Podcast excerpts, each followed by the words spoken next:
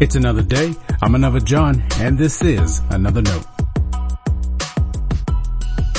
Today's edition of another note is titled Well Connected. And our scripture reference is 1 Thessalonians chapter 2 verses 13 through 20. As always, may the Lord add his blessing to the reading and hearing of his holy word.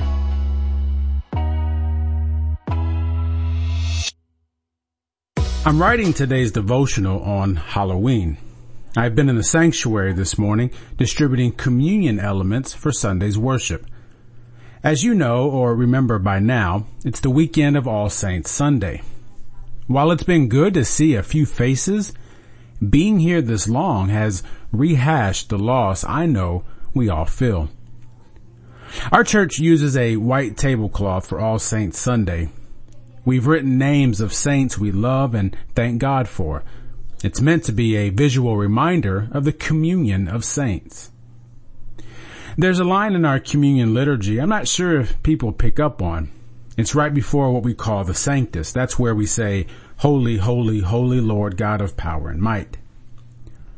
After first establishing God's redemptive acts of old, we say, and so with your people on earth, and all the company of heaven, we praise your name and join their unending hymn.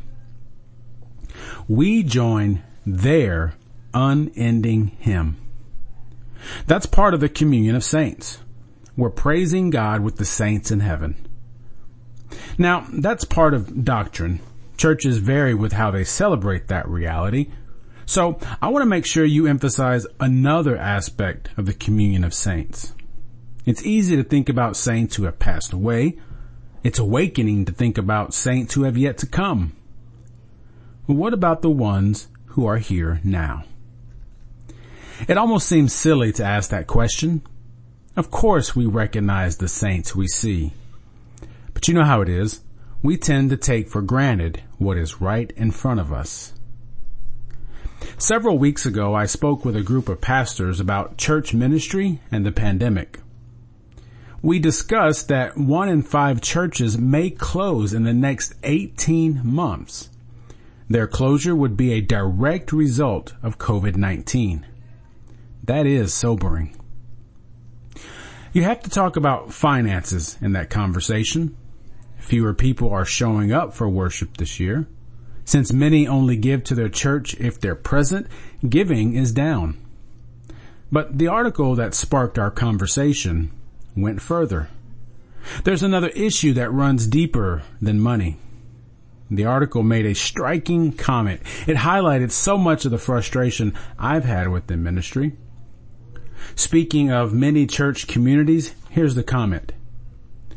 They're recognizing that the relationships that they thought were much deeper with people were actually not as deep as they expected. Many of us settle for superficial church affiliation. As a result, we forfeit the true unity God intends for his people. As an example of that kind of connection, listen to how the apostle Paul spoke of the Thessalonian church. For what is our hope or joy or crown of boasting before our Lord Jesus at his coming? Is it not you? Yes, you are our glory and joy. With so much disunity and distrust around us, the church has a great opportunity to show the world how to live in love. As we pray for and with one another, we grow closer to each other. We honor each other with honesty, humility, and regard.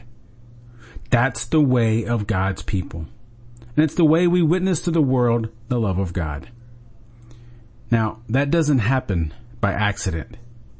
It takes intentional effort to create and nurture deep connections within the body of Christ. Let's show the world how to live in the love of God. Stay blessed.